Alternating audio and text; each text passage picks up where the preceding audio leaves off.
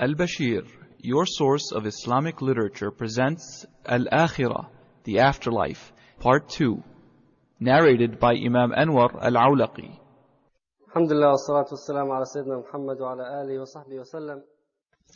We'll move on to the next section, which is the names of the Day of Judgment. There are many names of the Day of Judgment. I'll go over some of them. And the Day of Judgment was given many names because it is important. In the Arabic language, and in, any language on the face of the earth, if something is important, you find that there are many names given to it. So for example, the Arabs had many names for the horse.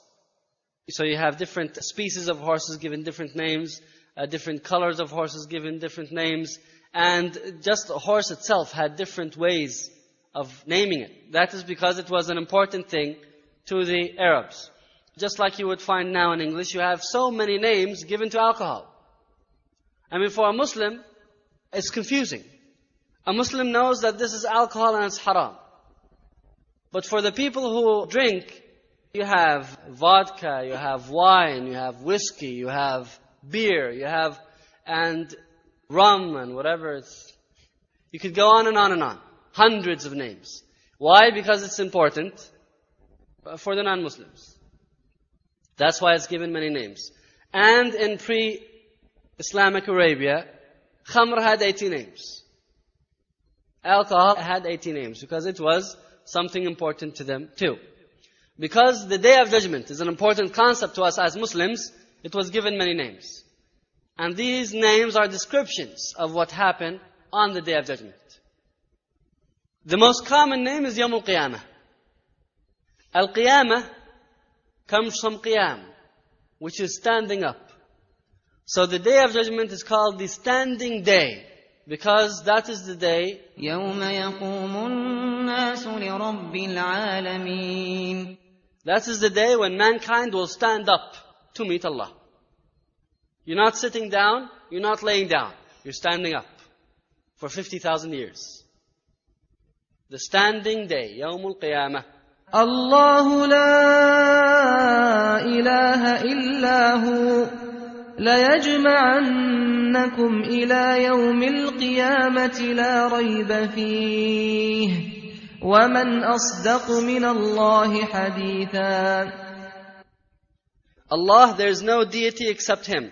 He will surely assemble you for the day of standing, about which there is no doubt. So that's one name. The second most commonly used name is Al-Yawm Al-Akhir or Al-Akhirah. Al-Yawm Al-Akhir means the last day. فَلَا يَوْمَ بَعْدَ There is no day after that. That's the last day in this world. Allah Azza wa Jal says, ليس البر أن تولوا وجوهكم قبل المشرق والمغرب ولكن البر من آمن بالله واليوم الآخر والملائكة والكتاب والنبيين Righteousness is not that you turn your faces towards the east or the west, but true righteousness is one who believes in Allah, the last day, the angels, the book, and the prophets. So it's al-yawm al-akhir. Or al-akhirah, which means the end. So you have a dunya versus al-akhirah. This world versus the next, the end. The next name is as-sa'ah, the moment. So it is the moment. It's the most important moment.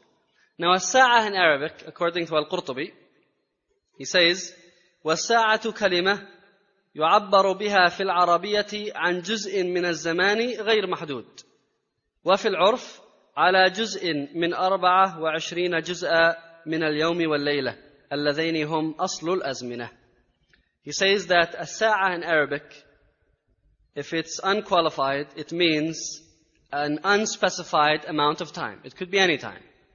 But it could be specifically used to mean the hour, which is one part of 24 parts of the day. So it could be translated as the hour, or it could mean the moment, an unspecified amount of time. وحقيقة الإطلاق فيها أن الساعة بالألف واللام عبارة في الحقيقة عن الوقت الذي أنت فيه وهو المسمى الآن وسميت به القيامة إما لقربها فإن كل آت قريب وإما أن تكون سميت بها تنبيها على ما فيها من الكائنات العظام التي تصهر الجلود وقيل إنما سميت بالساعة لأنها تأتي بغتة في ساعة And then he says that sa'ah with alif wal lam, which is the hour or the moment, would mean this moment. So he says that the hour was called, was given this name because it is so close, it is almost this moment. That's one interpretation. The second interpretation, it is called the moment because it's the most important moment since that is when the most important events would occur. Al-Ka'inat al-Azam, the major events. Or it could mean لأنها تأتي بغتة في ساعة because it suddenly comes in a moment. So it's called the moment. So these are three different interpretations given by Al-Qurtubi. This is also a name commonly used in Quran and Hadith. يا أيها الناس اتقوا ربكم إن زلزلة الساعة شيء عظيم O mankind, fear your Lord. Indeed, the convulsion of the final hour is a terrible thing. So it's translated here as the final hour. We gave it the translation of the moment or the hour.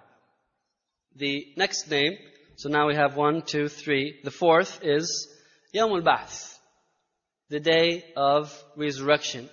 And it's given that name because that is when we will be given a new life And our bodies are going to be created again. So it's a second creation for us. يا أيها الناس إن كنتم في ريب من البعث فإنا خلقناكم من تراب. O people, if you should be in doubt about the resurrection, then consider that indeed we created you from dust. If you think that we will not create you again, how did we create you the first time? Number five, يوم الخروج, the day of emergence. And it's called the day of emergence because that is when you will emerge from your graves. يوم يسمعون الصيحة بالحق ذلك يوم الخروج The day they will hear the blast of the horn is the truth. That is the day of emergence. When they will hear the blast of the horn, that's the day of emergence. Six, Al-Qari'ah. Al-Qari'ah, we can translate it as the calamity. تقرع القلوب. It is something that hits the hearts. So it's a calamity. القارعة ما القارعة وما أدراك ما القارعة The striking calamity, what is the striking calamity? And what will make you know what is the striking calamity? Seven, يوم الفصل. The day of judgment. Al-Fasl means when all disputes will be solved. When every difference of opinion will be solved. That is when Allah Azza wa Jal will judge among humanity in everything that they did or said. هذا يوم الفصل جمعناكم والأولين This is the day of judgment. We will have assembled you and the former peoples. We will have assembled you all with all of the former peoples to judge among you. يوم الفصل. Eight, يوم الحسرة. The day of regret. There's a lot of regret that happens on the day of judgment. Al-Kuffar regret because they were not Muslim. And the Muslims regret that they didn't do better. So it's a day filled with regret. ويوم يعض الظالم على يديه يقول يا ليتني اتخذت مع الرسول سبيلا When the wrongdoer will bite not his fingers, yadayhi, will bite both his hands. So imagine how a person would stuff both hands in their mouth and would chew on their fingers because of the pain of regret in their hearts. وأنذرهم يوم الحسرة إذ قضي الأمر وهم في غفلة وهم لا يؤمنون And warn them, O Muhammad, of the day of regret when the matter will be concluded and yet they are in a state of heedlessness and they do not believe. Nine, يوم الحساب the day of account وقال موسى إني عذت بربي وربكم من كل متكبر لا يؤمن بيوم الحساب But Moses said, Indeed, I have sought refuge in my Lord and your Lord from every arrogant one who does not believe in the day of account. That is the day of account. Hisab. Very accurate account. Everything will be brought forth. مثقال ذرة من خردل. Even a single grain. يا بني إنها إن تكن مثقال ذرة من خردل في السماوات وفي الأرض يأتي بها الله. So Allah Azza wa Jal will bring forth everything that you did, everything that you said. يومئذ لا تخفى منكم خافية. Nothing will be hidden. 10. الواقعة. The event. The occurrence. That is the most important event. الواقعة. Next name, 11, Al-Haqqah, the inevitable truth or reality. If you think that this is real, that is Al-Haqqah, the inevitable truth. Al-Haqqah, Mal-Haqqah. وما أدراك ما الحاقة Next, يوم التلاق, the day of meeting, or the meeting day. رفيع الدرجات ذو العرش يلقي الروح من أمره على من يشاء من عباده لينذر لينذر يوم التلاق He is the exalted above all degrees, owner of the throne. He places the inspiration of His command upon whom He wills of His servants to warn of the day of meeting. Why is it called the day of meeting? Ibn Kathir says, قال ابن عباس يلتقي فيه آدم وآخر ولده. Ibn Kathir is mentioning early opinions. He says Ibn Abbas said, it is called the day of meeting because that is when Adam will meet with his last child. All of the children of Adam will meet on that day. While Qatada and Asuddi, they say, يلتقي فيه أهل الأرض والسماء والخالق والمخلوق. Asuddi and Qatada say that is when the creation of the earth will meet with the creation of the heavens and the creator will meet with the creation. And Maymun ibn Mahran says, يلتقي فيه الظالم والمظلوم. Maymun ibn Mahran says, that is when the oppressor will meet with the oppressed. Finally, يوم التناد, the day of calling.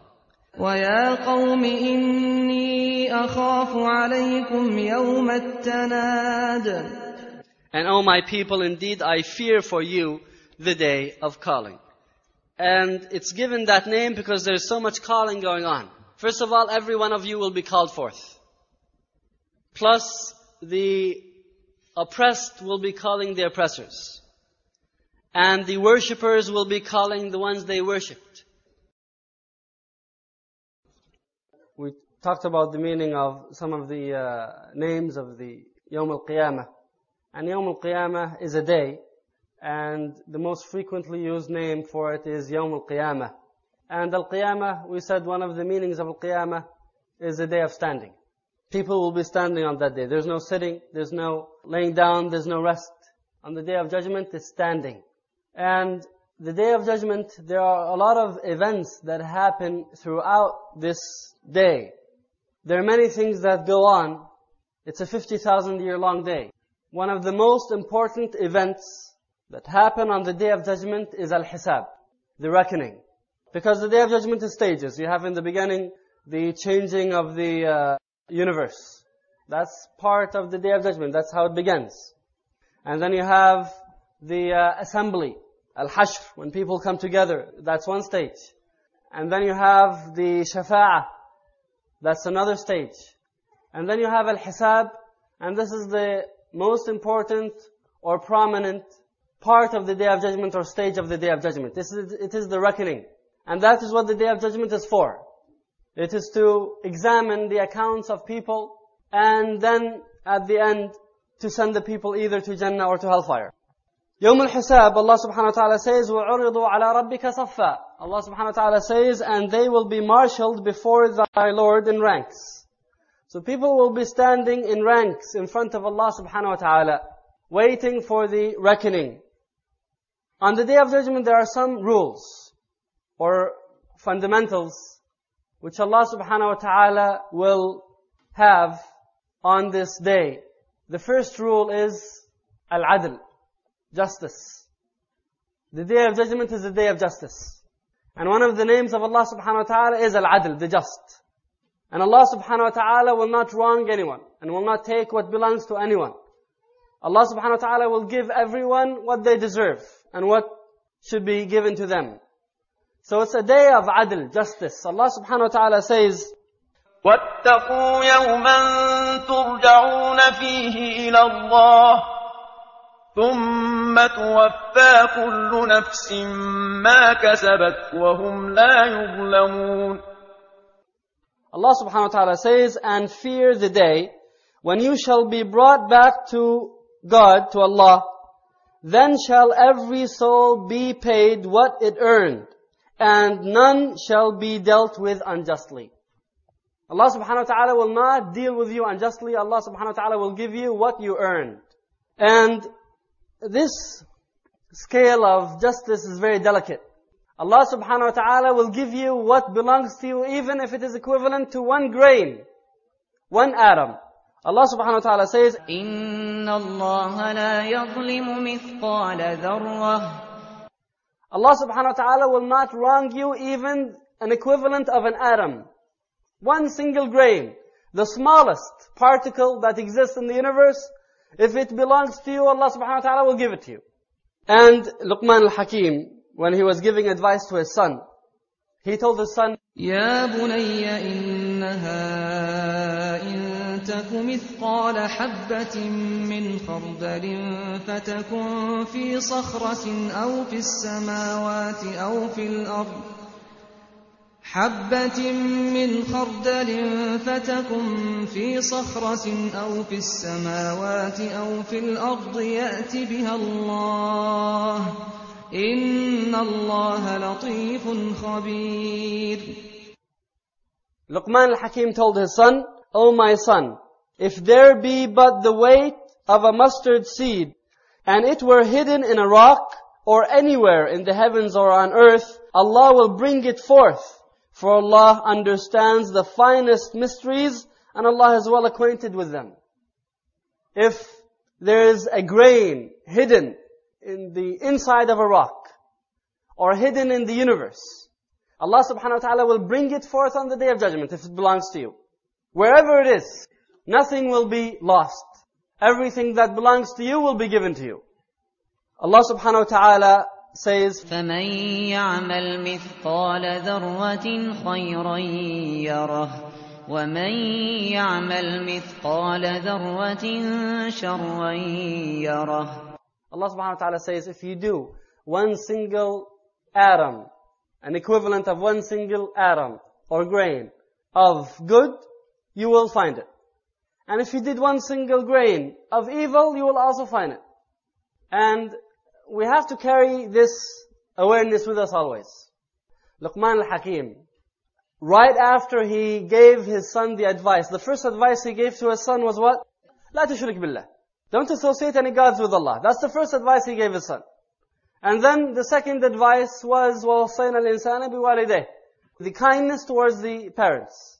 Immediately after that, before Salah, Luqman al-Hakim told his son this advice that we just read, that Allah subhanahu wa ta'ala will bring whatever belongs to you, whatever belongs to you will be brought to you. Because he wants to develop in his son the muraqabah of Allah subhanahu wa ta'ala. The fact that Allah subhanahu wa ta'ala is overwatching you. And this is very important that we instill this in our hearts and in the hearts of our children very early on, that Allah is watching you. Wherever you go, Allah is watching you. We sometimes as parents, we try to overwatch our children ourselves to make sure that they're on the right track. We're always noticing what they're doing, where they're going, who their friends are. But this can only go so far because no matter how much, how hard you try, to overwatch your children, there are some things you're not going to know. As a human being, you have a limit of sight, a limit of hearing, a limit of knowledge. The strongest protection for them is for them to believe that Allah is watching them wherever they are. Because if they believe in that, then even if you're not around, they're gonna fear Allah subhanahu wa ta'ala. Trying to protect our children by having them fear us is not very powerful. Because they're gonna fear us at home. But when they're on their own, then there's, why would they fear you? You're out of sight. Out of mind, out of sight. But if we are able to develop in them the awareness that Allah is watching you, it's not us, it's Allah subhanahu wa ta'ala. He's the one who's going to hold you accountable, not me. Then this is more powerful because they would realize that Allah is with them wherever they are. And that's why Luqman al-Hakim also told his son, and this is not in Quran, but this was narrated as a saying of Luqman al-Hakim. He told his son, oh my son, if you want to sin, go ahead and do it. He told, he gave his son the green light to go and commit sins. He said, oh my son, if you want to commit sins, go ahead and do it. But do it where Allah cannot see you.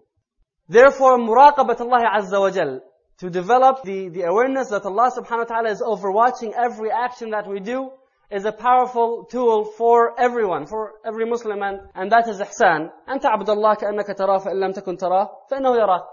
Ihsan is that you worship Allah as if you see Allah, and if you don't see Him, then Allah sees you. That is al-ihsan. So the first rule, again, is justice, al-adl. Number two, individual accountability. The second rule of the day of judgment, the, the, or al-hisab, the reckoning, is individual accountability. You are responsible for what you did. You are not responsible for what somebody else did. You are responsible on your own actions. And that is what Allah subhanahu wa ta'ala will question you on on the day of judgment. You are not liable for what somebody else did. And if you compare this to the Christian uh, belief in regards to accountability, in Christianity there is an original sin which was committed by somebody else. They attributed to Adam. We are held responsible according to Christianity, we are held responsible for what Adam did tens of thousands of years ago. And that's the original sin. The sin was not committed by us, it was committed by Adam, and we are held accountable for what Adam did. And then let's look at who will carry the burden of that sin. It is us who are responsible for it, but who paid the price for that sin? It's not us. It's who? It's the innocent, the Son of God, as they say. The sin was not committed by you, and the one who will pay the price is the innocent. Take this to any court and see if it will go through. You did not commit the sin, and then somebody else, innocent, has to pay the price. It is contrary to simple common sense. In Islam, you are held responsible for what you did. Why should the Son of God, the innocent, have to pay for what human beings have done? That is contrary to the justice of Allah subhanahu wa ta'ala. Allah is al-adl, the just. So Allah subhanahu wa ta'ala will not hold you accountable for what anyone did. But Allah will hold you accountable for your own actions. Allah subhanahu wa ta'ala says, من اهتدى فإنما يهتدي لنفسه ومن ضل فإنما يضل عليها ولا تزر وازرة وزر أخرى Allah subhanahu wa ta'ala says, who receives guidance, receives it for his own benefit. If you follow the guidance, you're the one who's benefiting. You are not doing Islam a favor by becoming a Muslim. You are benefiting yourself. You are not doing the masjid a favor by praying in it. You are doing yourself a benefit. You are not doing Allah subhanahu wa ta'ala a favor by being obedient to Him. You are the one who's benefiting from it. من اهتدى فإنما يهتدي لنفسه. Who receives guidance, receives it for his own benefit. ومن ضل فإنما يضل عليها. Who goes astray does so to his own loss. If you go astray, then you are the one who's also losing.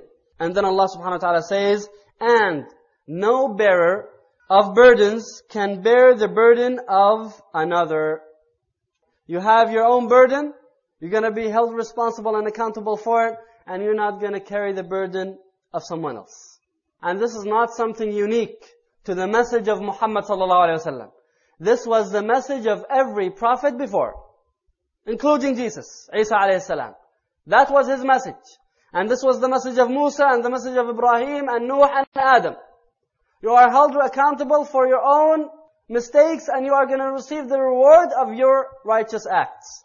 Allah subhanahu wa ta'ala says, أم لم ينبأ بما في صحف موسى وإبراهيم الذي وفى ألا تزر وازرة وزر أخرى وأن ليس للإنسان إلا ما سعى وأن سعيه سوف يرى ثم يجزاه الجزاء الأوفى وأن إلى ربك المنتهى Allah subhanahu wa ta'ala says, Nay, is he not acquainted with what is in the books of Musa? This is in the books of Musa. And of Abraham who fulfilled his engagements. And this was also revealed to Ibrahim. Namely, that no bearer of burdens can bear the burden of another, that man can have nothing but what he strives for, that the fruit of his striving will soon come in sight, then will he be rewarded with a reward complete. This is individual accountability.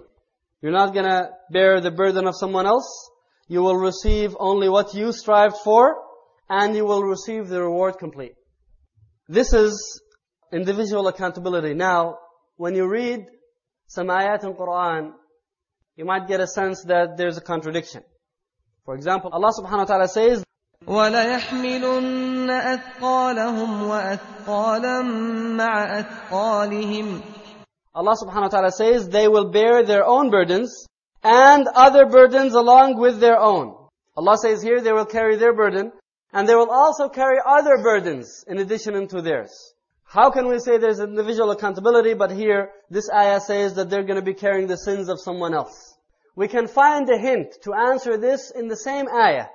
Allah subhanahu wa ta'ala says, وليسألن يوم القيامة عما كانوا يفترون They're going to be questioned on the day of judgment for the falsehood that they made up. They made up falsehoods and other people followed their falsehoods. Therefore, they're going to carry the sins of everyone who followed their word.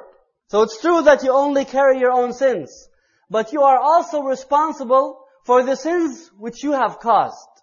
If you caused others to commit sins, then you carry their burden. But that doesn't mean that then they are free of burden. They are also carrying their burdens too. So they carry their sins, and you also carry the same punishment of that sin. So if you cause five sins, then those, the people will be held accountable for those five sins, and you will also be held accountable for those five sins. Rasulullah sallallahu alaihi wasallam says, "من سن في الإسلام سنة حسنة فله أجرها وأجر من عمل بها بعده إلى يوم القيامة." ومن سن في الإسلام سنة سيئة فعليه وزرها ووزر من عمل بها بعده إلى يوم القيامة. Rasulullah sallallahu alaihi wasallam says, if you start a good tradition, then you will receive the reward of it and the reward of everyone who does it until the day of judgment. And if you start an evil tradition, then you will carry that sin and the sin of everyone who does it until the day of judgment.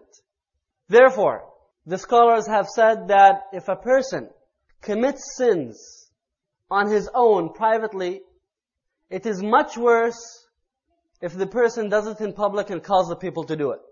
If you commit a sin or an innovation and then you invite others to it, the disaster of that is much greater than if you did it on your own privately and you didn't let anybody know about it.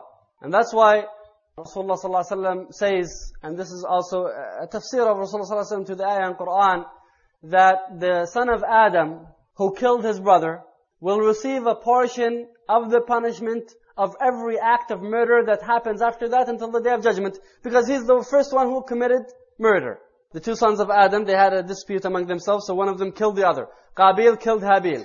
Now Qabil, because he's the first one to commit the crime of murder, he's gonna carry a portion of the sin of everyone who kills until the day of judgment. Because he's the one who, he's the founder of murder. The third rule is the presentation of deeds.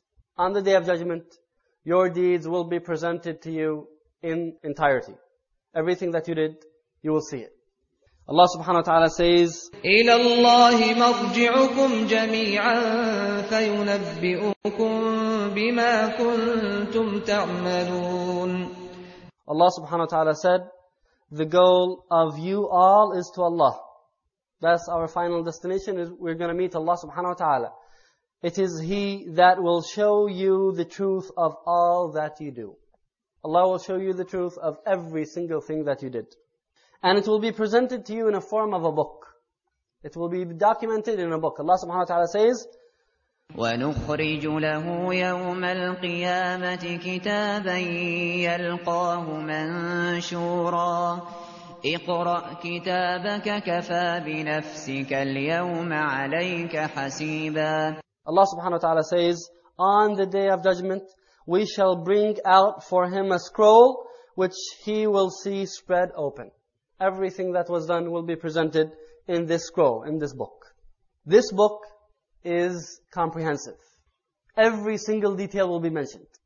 Nothing will be left out. Maybe that's one of the reasons why the Day of Judgment is so long, 50,000 years, because you will be examined for every, every detail of your life. If you lived for 60 years, every single detail of those 60 years, you will be questioned about it on the Day of Judgment. Allah subhanahu wa ta'ala says, ووضع الكتاب فترى المجرمين مشفقين مما فيه ويقولون يا ويلتنا ما لهذا الكتاب لا يغادر صغيرة ولا كبيرة إلا أحصاها ووجدوا ما عملوا حاضرا ولا يظلم ربك أحدا Allah subhanahu wa ta'ala says, And the book of deeds will be placed before you, and you will see the sinful in great terror because of what is recorded therein. They will say, Ah, woe to us, what a book is this?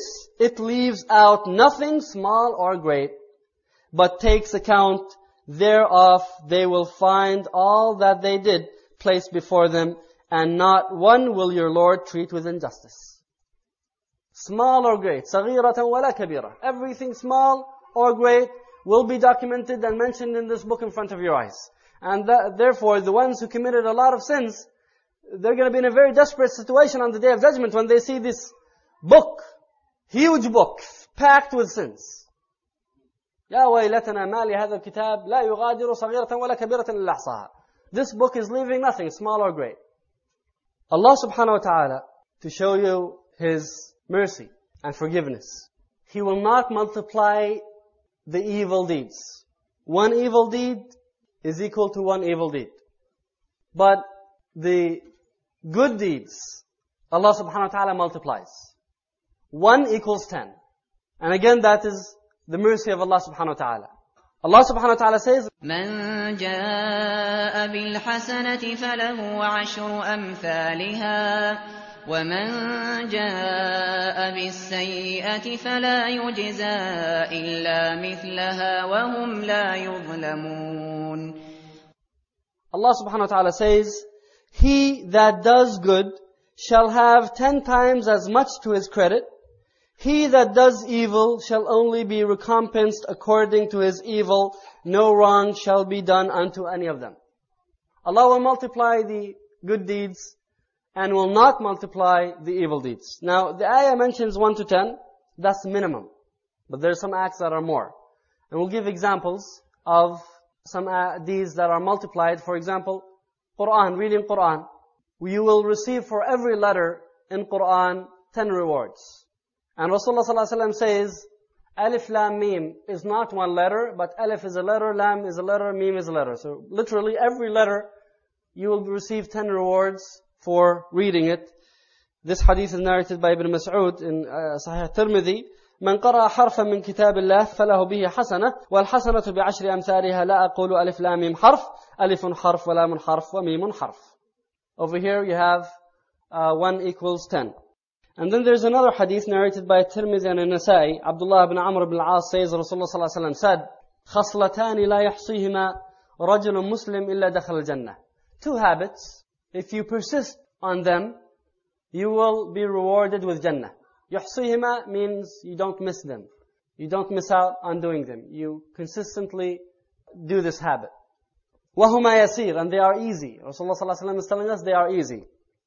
وَمَنْ يَعْمَلْ بِهِمَا قَلِيلٌ But the ones who do them are a few. Even though it's easy, the ones who commit to them are a few. يسبح الله في دبر كل صلاة عشرة ويحمده عشرة ويسبح ويكبره عشرة You say after every salah, Subhanallah 10 times, Alhamdulillah 10 times, and Allahu Akbar 10 times. By the way, there's another hadith that says 33. 33 and 33. Over here, this hadith says 10, 10, 10. Subhanallah 10 times, Alhamdulillah 10 times, Allahu Akbar 10 times. فَلَقَدْ رَأَيْتُ رَسُولَ اللَّهِ يَعْقِدُهَا بِيَدِهِ I saw Rasulullah صلى الله عليه وسلم count them with his own hands. قال فتلك خمسون ومئة باللسان.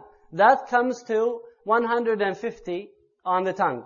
How did Abdullah ibn Amr, Amr ibn al-As get to the number 150? Five prayers times 30. You said Subhanallah 10 times, Alhamdulillah 10 times, Allah Akbar 10 times, that's 30. Multiplied by 5, that's 150. And then he said, وَأَلْفٌ وَخَمْسُمِئَةٍ فِي الْمِيزَانِ But in the scale on the day of judgment, it will count as 1,500. Multiply 150 by 10. So you receive 1,500 rewards. The second habit, وَإِذَا أَخَذْتَ مَضْجَعَكَ تُسَبِّحْهُ وَتُكَبِّرْهُ وَتَحْمَدْهُ مِئَةً And when you go to bed, you make tasbih and tahmid and takbir 100 times. So you say subhanallah 33. Alhamdulillah 33 and Allahu Akbar 34. The total is 100. So it counts as 100 on the tongue, but it counts as how much on the scale? How many? 1000. It counts as 1000 on the scale. Then Rasulullah ﷺ asked the question, فَأَيُّكُمْ يَعْمَلُ فِي الْيَوْمِ وَاللَّيْلَةِ أَلْفَيْنِ وَخَمْسْمِئَةِ سَيَّةٍ Rasulullah ﷺ said, Who of you will commit 2,500 sins per day? Rasulullah is telling you, you will receive 2,500 rewards by doing this dhikr. And then he's telling you, and who of you will commit 2,500 sins? He's telling you this is an advantage for you because you're receiving so much rewards and inshallah you're not going to do an equivalent of this in sins so in the end you come out as a winner. Then the Sahaba عنهم said, وَكَيْفَ لَا نُحْصِيهَا How come we would not do them? Because Rasulullah ﷺ said, only a few will do it. So the Sahaba said, this seems to be very easy. How come only a few will do this? Rasulullah ﷺ said, قال يأتي أحدكم الشيطان وهو في صلاته فيقول اذكر كذا اذكر كذا حتى ينفتل فلعله لا يفعل ويأتيه وهو في مضجعه فلا يزال بنومه حتى ينام Rasulullah ﷺ said, Shaitan will come to you in your salah and make you remember something. So as soon as you finish your salah, you're going to leave. You're not going to make that dhikr. And shaitan comes to you when you go to bed and he will make you sleep before you make that dhikr. Even though it's very easy, only a few are going to commit to it persistently and consistently. Because shaitan is going to stay after you, try to prevent you from doing this. And we, we see this especially after salah. We don't know what happens to the people in the bed, in their beds, but we, we know what happens here in the masjid. As soon as the imam says assalamu alaikum wa rahmatullah and the salah is over, people leave. And uh, not everyone stays behind to commit to these adhkar. And this is not the only dhikr that we do after salah. There's reading ayat al-kursi. There's qul huwallahu ahad, qul a'udhu birabb al-falaq, qul a'udhu birabb al-nas. And other adhkar relating to some specific salawat like salat al-maghrib and salat al-fajr. La ilaha illallah wahdahu la sharika la lahu al-mulku wa lahu al-hamdu wa yumeet. Wa huwa ala kulli shay'in qadir 10 times.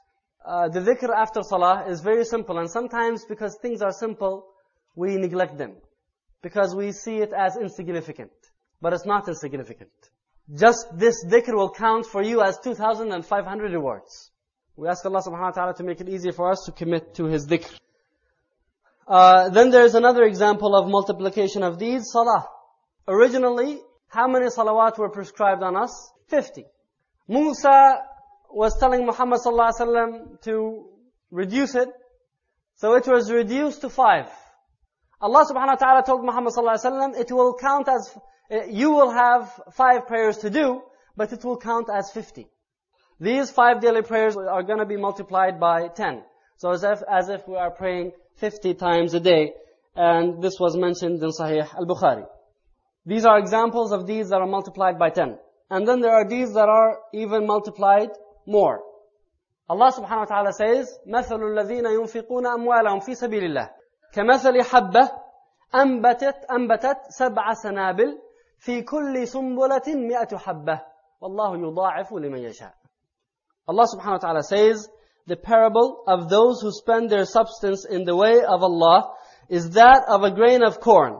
It grows seven ears, and each ear has a hundred grains. So how much does that come up to? Seven hundred. You have one grain, it grows into seven sanabil, ears, and every ear, every ear has 100 grains, so the total comes to 700. So one counts as 700, and then, وَاللَّهُ يُضَاعِفُ لِمَن يَشَاءُ And Allah will manifold, will give manifold increase to whom He pleases. So there is even more. And this is talking about money that is spent in the sake of Allah subhanahu wa ta'ala. Ibn Abbas explains this and says, الجهاد والحج يضعف الله الدرهم فيها إلى سبعمائة ضعف. Ibn Abbas says that one dirham in this, in our, what pertains to us, one dollar, one dollar in Hajj or Jihad will be multiplied 700 times. One dollar you spend in Hajj, one dollar you spend in Jihad will count as 700. 700 for one. That is about 70,000% increase on your wealth. 70,000% return. What investment in the world will give you that return? None. Plus, it is guaranteed. It's not abiding by the stock market that goes up and down. It's guaranteed. Whenever you spend it, in a depression or an economical boom, it doesn't make a difference. You're going to receive 700 for every one dollar you spend. That's a guaranteed investment from Allah subhanahu wa ta'ala. In Hajj, if you spend $3,000, for example, that's the average Hajj, it costs $3,000. Multiply that by 700, how much? It comes to 2,100,000. $3,000 you spent in Hajj, you get a return of $2,100 for it. That's the generosity of Allah subhanahu wa ta'ala. Karamullah azza wa jal. This is money that is spent in the sake of Allah subhanahu wa ta'ala. It will be reserved for you. So over here we have one by 700, and then we have the reward of sabr, patience. Allah subhanahu wa ta'ala says, إنما يوفى الصابرون أجرهم بغير حساب Allah subhanahu wa ta'ala says, those who patiently persevere will truly receive a reward without measure. Over here it's not multiplied by 100 or 700 here, it's limitless. And this is the reward of patience and also fasting. As-sawm.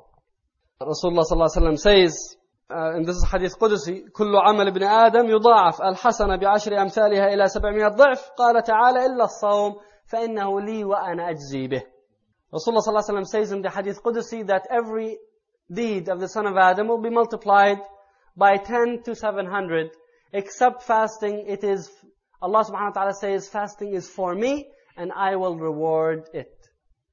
And it will be a reward greater than 700. That is the reward of Siyam. And what follows is an amazing manifestation of the generosity and mercy of Allah subhanahu wa ta'ala. Rasulullah sallallahu alaihi wasallam says in the hadith narrated by Al-Bukhari that if you make the intention of doing a good deed and then you don't follow through with it, what reward will you receive? You will receive the reward of one good deed. You didn't go through with it. You just made the intention to do a good deed. You didn't do it. You just made the intention. You will receive the reward of it even though you didn't do it. And if you do it, then it will be multiplied by 10. So if you had the intention and you didn't do it, it will count as one good deed. If you do it, it will be multiplied by 10. Now if you have the intention of committing a sin, what will happen if you don't do it? It will count as one good deed. Look at the generosity of Allah subhanahu wa ta'ala. If you make the intention of doing a sin, and then you don't follow through, it would count as one good deed for you. And if you do it, it will count as one. And as I'm telling you, this is the true generosity of Allah subhanahu wa ta'ala. Look at the generosity of Allah. You don't do a good deed, you receive the reward. You don't do a sin, you receive a reward. And if you do the good deed, it is multiplied by 10. If you do the sin, it counts as one. And this hadith is in Bukhari. And then another example, which takes it even further, to show you the generosity and mercy and forgiveness of Allah subhanahu wa ta'ala, is what Allah subhanahu wa ta'ala will give to the ones who repent. The ones who make tawbah. The repenters. Allah subhanahu wa ta'ala says, والذين لا يدعون مع الله إلها آخر ولا يقتلون ولا يقتلون النفس التي حرم الله إلا بالحق ولا يزنون Allah subhanahu wa ta'ala talked in this ayah about three major sins. The first one is associating gods with Allah. The second one is murder. And the third sin is adultery or fornication. Subhanahu wa ta'ala says, ومن يفعل ذلك يلقى أثاما يضاعف له العذاب يوم القيامة ويخلد فيه ويخلد فيه مهانا the ones who do these sins will be punished severely in hellfire. Except the ones who repent. إلا من تاب وآمن وعمل عملا صالحا فأولئك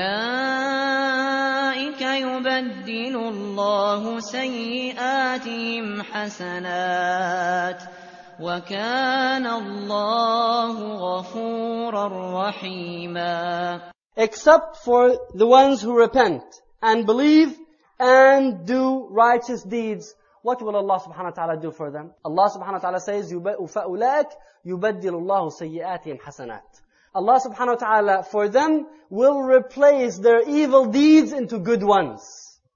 So a person who has a long record of sins, if that person repents and believes and does good deeds, Allah subhanahu wa ta'ala not only will erase those sins, but Allah subhanahu wa ta'ala will transfer those sins into rewards.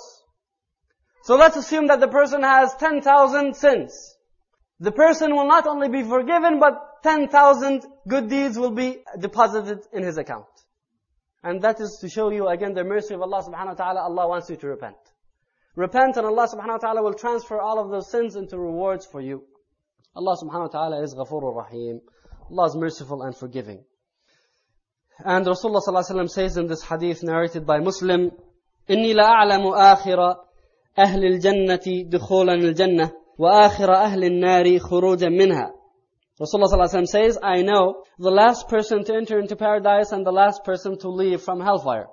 رجل يؤتى به يوم القيامة فيقال اعرضوا عليه صغار ذنوبه وارفعوا عنه كبارها. This is a man, he's going to be the last one to leave hellfire and the last one to enter into paradise. He will be brought in front of Allah subhanahu wa ta'ala and Allah subhanahu wa ta'ala will tell the angels, present to him his minor sins and hide away the major ones. فتعرض عليه صغار ذنوبه فيقال عملت يوم كذا وكذا كذا وكذا وعملت يوم كذا وكذا كذا وكذا فيقول نعم لا يستطيع أن ينكر وهو مشفق من كبار ذنوبه أن تعرض عليه and then he will be told you did this and this on this day and you did this and this on this day and he's saying yes he cannot lie he's saying yes and he is worried when will the major sins be presented to him at this moment he's being presented with this long list of small sins that he did and he's saying, yes, I did this. Yes, I did this. Yes, I did this. And he's shivering because he's waiting for the big questions of the major sins that are coming. فيقال له فإن لك مكان كل, كل سيئة حسنة فيقول رب قد عملت أشياء لا أراها هنا فلقد رأيت رسول الله صلى الله عليه وسلم ضحك حتى بدت نواجذه Allah subhanahu wa ta'ala will say, replace these sins with good deeds. So those sins will be replaced with good deeds.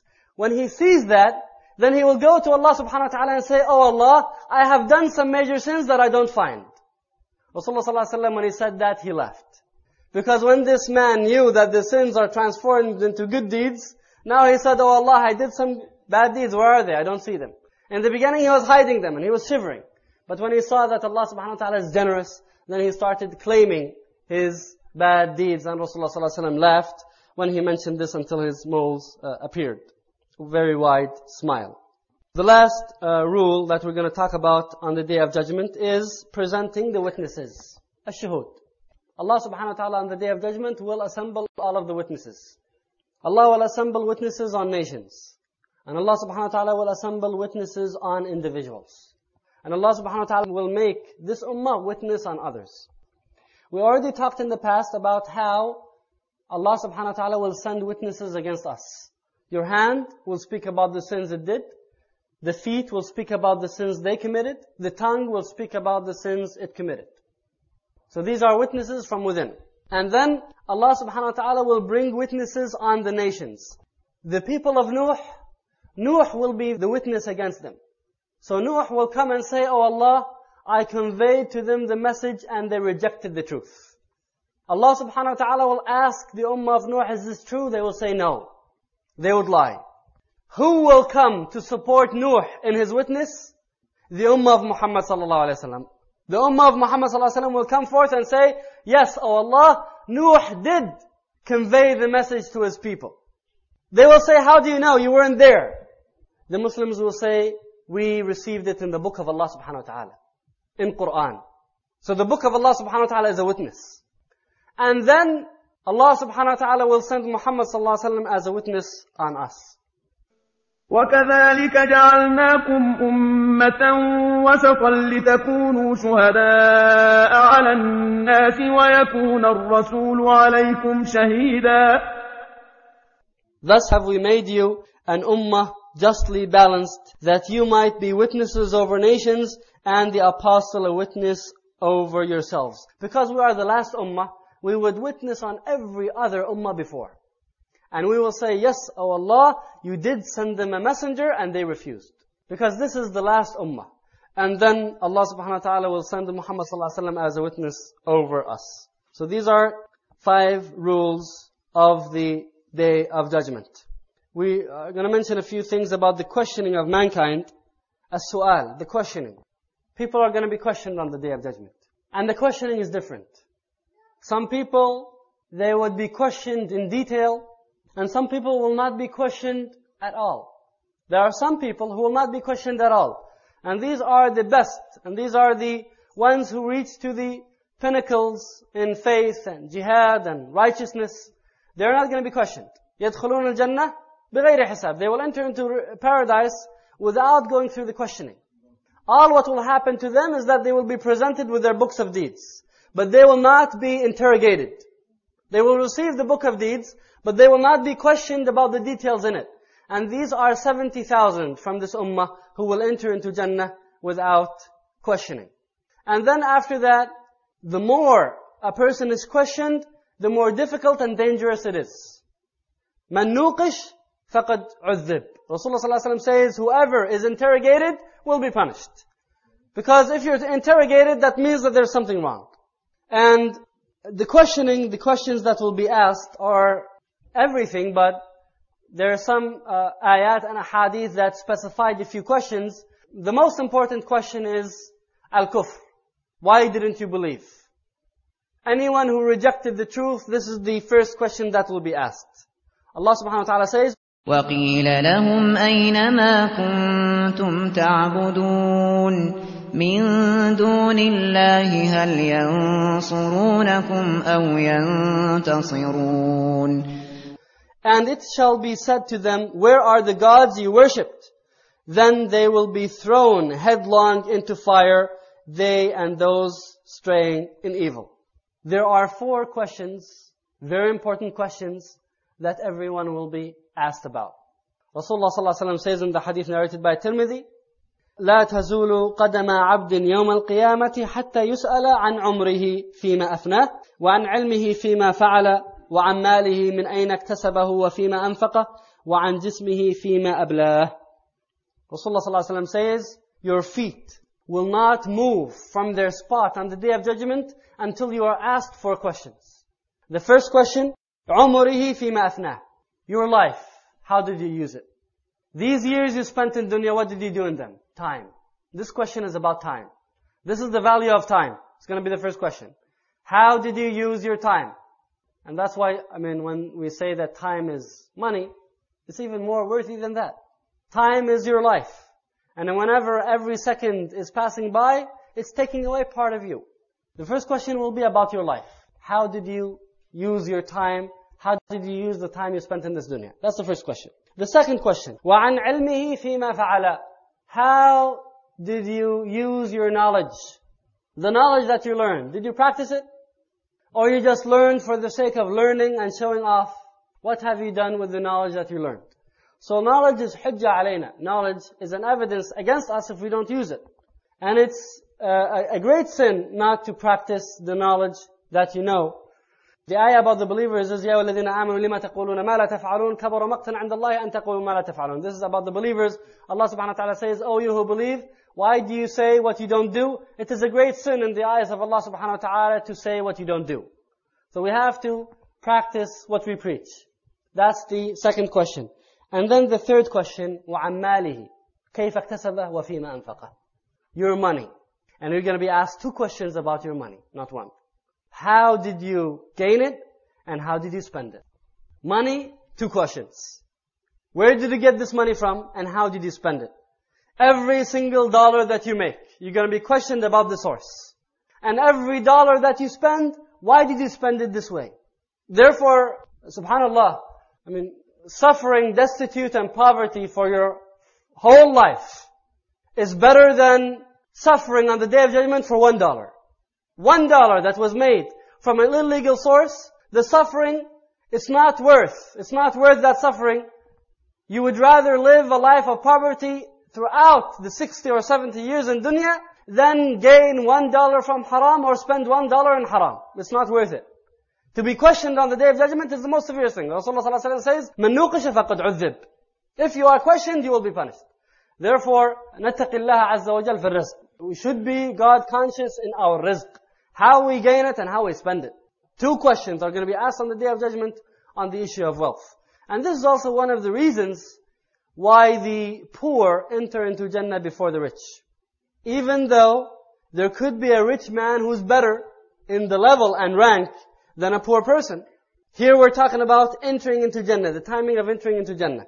Rasulullah ﷺ says, فقراء المهاجرين, the poor of the muhajirin will enter into Jannah 500 years before the rich. Why? Because, and this is mentioned in the hadith that they will go to the gates of Jannah. And they want to enter into Jannah and the angels will ask them, how did you get here? Weren't, weren't you held accountable? They came early. So these fuqara, these poor men of al-muhajirin, they will say, what are we going to be held accountable for? We don't have any money and we were carrying our swords in the sake of Allah. We lived our life in jihad, we didn't have any wealth. What will Allah subhanahu wa ta'ala ask us about? Therefore, the wealth is questioning on the day of judgment. But in the same time, as I said again, there could be some of the rich like Abdurrahman ibn Auf who would have a higher rank than many of the poor. But money is a very dangerous tool. It can be used and it will open for you doors towards Jannah, infaq, fi sabilillah, and it could take you to the extreme other opposite. And that is in the lower ranks of hellfire. So it's a very dangerous tool and it could take you to one of the two extremes. Either very high ranks of righteousness or very low ranks of evil. So we have to give money the attention it deserves. We shouldn't just have attention of uh, making money, but we should have a lot of attention given to how we make it and how we spend it. These are very two things because very important because two questions are in relation to the wealth. And then uh, finally, وَعَنْ جِسْمِهِ فِيمَا أَبْلَاهِ And your body, how was it consumed? This body, how did you use it? Allah gave you the strength. You're not the inventor of your power. This was given to you by Allah. As a trust. How did you use it? Did you put your body to rest and not use it even though it was full of energy? Or did you consume that body in the sake of Allah subhanahu wa ta'ala and optimize it to the extreme and limit? Like the Sahaba radiallahu anhum did? Because this is a ni'mah, a blessing from Allah subhanahu wa ta'ala. And we are going to be questioned on how did we use it. These are the four questions. And then there's another question. Number three, the luxury of this life. Allah subhanahu wa ta'ala says, ثم لتسألن يومئذ عن النعيم then shall you be questioned that day about the joy you indulged in. Every blessing that Allah subhanahu wa ta'ala has given you in this dunya, you will be asked on the day of judgment about it. How did you use it? Were you grateful? Some of them, for example, Mujahid says, you will be asked about every pleasure you had in this world, every moment of happiness, every moment of pleasure, you will be asked about it. Ibn Abbas says, part of the pleasure of this world is a healthy body. You'll be asked about your health. And then we also know in the hadith Rasulullah says, نعمتان مغبون فيهما كثير من الناس الصحة والفراغ. There are two blessings Allah subhanahu wa ta'ala has given people and they are losing because of them and that is sahha wal faragh, spare time and health. These are two blessings from Allah subhanahu wa ta'ala. We need to use them for the sake of Allah subhanahu wa ta'ala. Otherwise, they are going to be against you on the day of judgment. Number four, covenants and promises. You will be asked about your promises and you will be asked about your covenant. And the most important covenant is the covenant of Iman. Al-Ahd al-Ladhi baynana Allah. There is a covenant between us and Allah subhanahu wa ta'ala. If you don't realize that you have signed the covenant with Allah, you did. You have your signature on a covenant between you and Allah subhanahu wa ta'ala. When you say that you are a Muslim, that means that you are signing on a contract between you and Allah subhanahu wa ta'ala. When you say that you are a mu'min, you are a believer, you are signing on a contract between you and Allah. This is not an empty word. When you claim that you are a Muslim or a mu'min, that means you are giving your consent to abiding with a certain set of rules and laws. And that is what Allah subhanahu wa ta'ala has told us to do and refraining from what Allah subhanahu wa ta'ala has made forbidden on us. And we are going to be questioned about that. You are the one who chose to become a Muslim. Therefore you are entering into an agreement between you and Allah subhanahu wa ta'ala. And Allah subhanahu wa ta'ala says, وَأَوْفُوا بِالْعَهْدِ إِنَّ الْعَهْدَ كَانَ مَسْئُولًا and fulfill every engagement, for every engagement will be inquired into on the day of judgment. Number five, we will be questioned about our sight, hearing, and mind. Especially these three are very important. Sight, hearing, and mind. Because the sight and the hearing is where we input all of the data into our mind. And if you imagine your mind as the central processing of the unit of the body, how does it gain information? Where does it get it from? It gets it from the eyes and from the ears, by hearing and seeing. Therefore, Allah subhanahu wa ta'ala will question us specifically about these three. The sight and the hearing and the mind. Because this is where all of the knowledge and all of the information is gathered, is through the eyes and the ears, and all of it is then processed in the mind. Therefore, Allah subhanahu wa ta'ala will ask us about this. How did you use your eyes? What did you see with your eyes? Did you use it to read Quran? Or did you use it to see what is forbidden?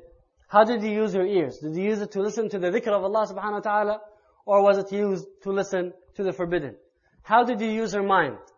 Did you invest it for the sake of Allah subhanahu wa ta'ala? Or did you use it for the sake of serving yourself in this dunya and neglecting akhirah? Because this is, our mind is what controls us. And the way we use our mind, that is how our body will function and that is what we will be held accountable for on the Day of Judgment. Therefore, we need to make sure that we are using these three in a form of shukr of Allah subhanahu wa ta'ala. وَجَعَلَ لَكُمُ السَّمْعَ وَالْأَبْصَارَ وَالْأَفْئِدَةَ لَعَلَّكُمْ تَشْكُرُونَ Allah subhanahu wa ta'ala says He is the one who created for you sights, hearing and mind. Why? So that you might be grateful. We ask Allah subhanahu wa ta'ala to make us of the shakirin. إِنَّ السَّمْعَ وَالْبَصَرَ وَالْفُؤَادَ كُلُّ أُولَئِكَ كَانَ عَنْهُ مَسْئُولًا For every act of hearing, or of seeing, or of feeling in the heart will be inquired into on the day of reckoning. Finally, for the believer who believed in Allah subhanahu wa ta'ala, the first question that will be asked, salah. Rasulullah sallallahu alaihi wasallam says in this hadith narrated by An-Nasai, إِنَّ أَوَّلَ مَا يُحَاسَبُ بِهِ الْعَبْدُ يَوْمَ الْقِيَامَةِ صَلَاتُهُ The first thing you will be questioned about on the day of judgment is your salah. فَإِنْ وُجِدَتْ تَامَّةً كُتِبَتْ تَامَّةً If it was complete, it will be written down as complete. وإن كان انتقص منها شيئا قال انظروا هل تجدون له من تطوع يكمل له ما ضيع من فريضة من تطوعه ثم سائر الأعمال تجري على حسب ذلك. If there is deficiency in your salah, then Allah subhanahu wa ta'ala will tell the angels to look in your book of records if you have any voluntary prayers to complete the deficiency. This is what the nawafil do.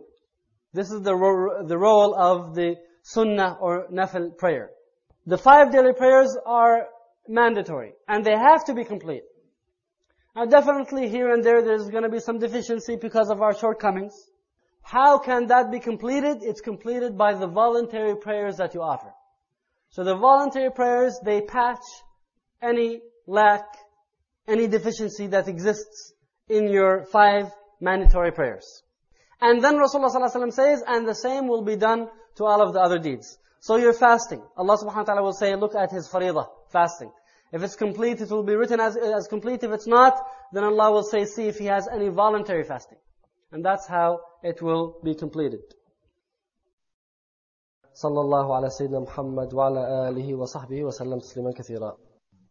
For further information, please contact Al-Basheer Publications and Translations at 1-877-745-3330 or 303 574 0095.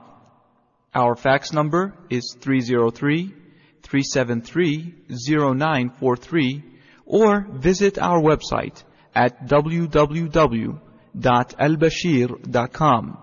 That's www.al-basheer.com. You can also write to our address at 10515 East 40th Avenue, Suite 108, Denver, Colorado 80239-3264. Please proceed to the next CD.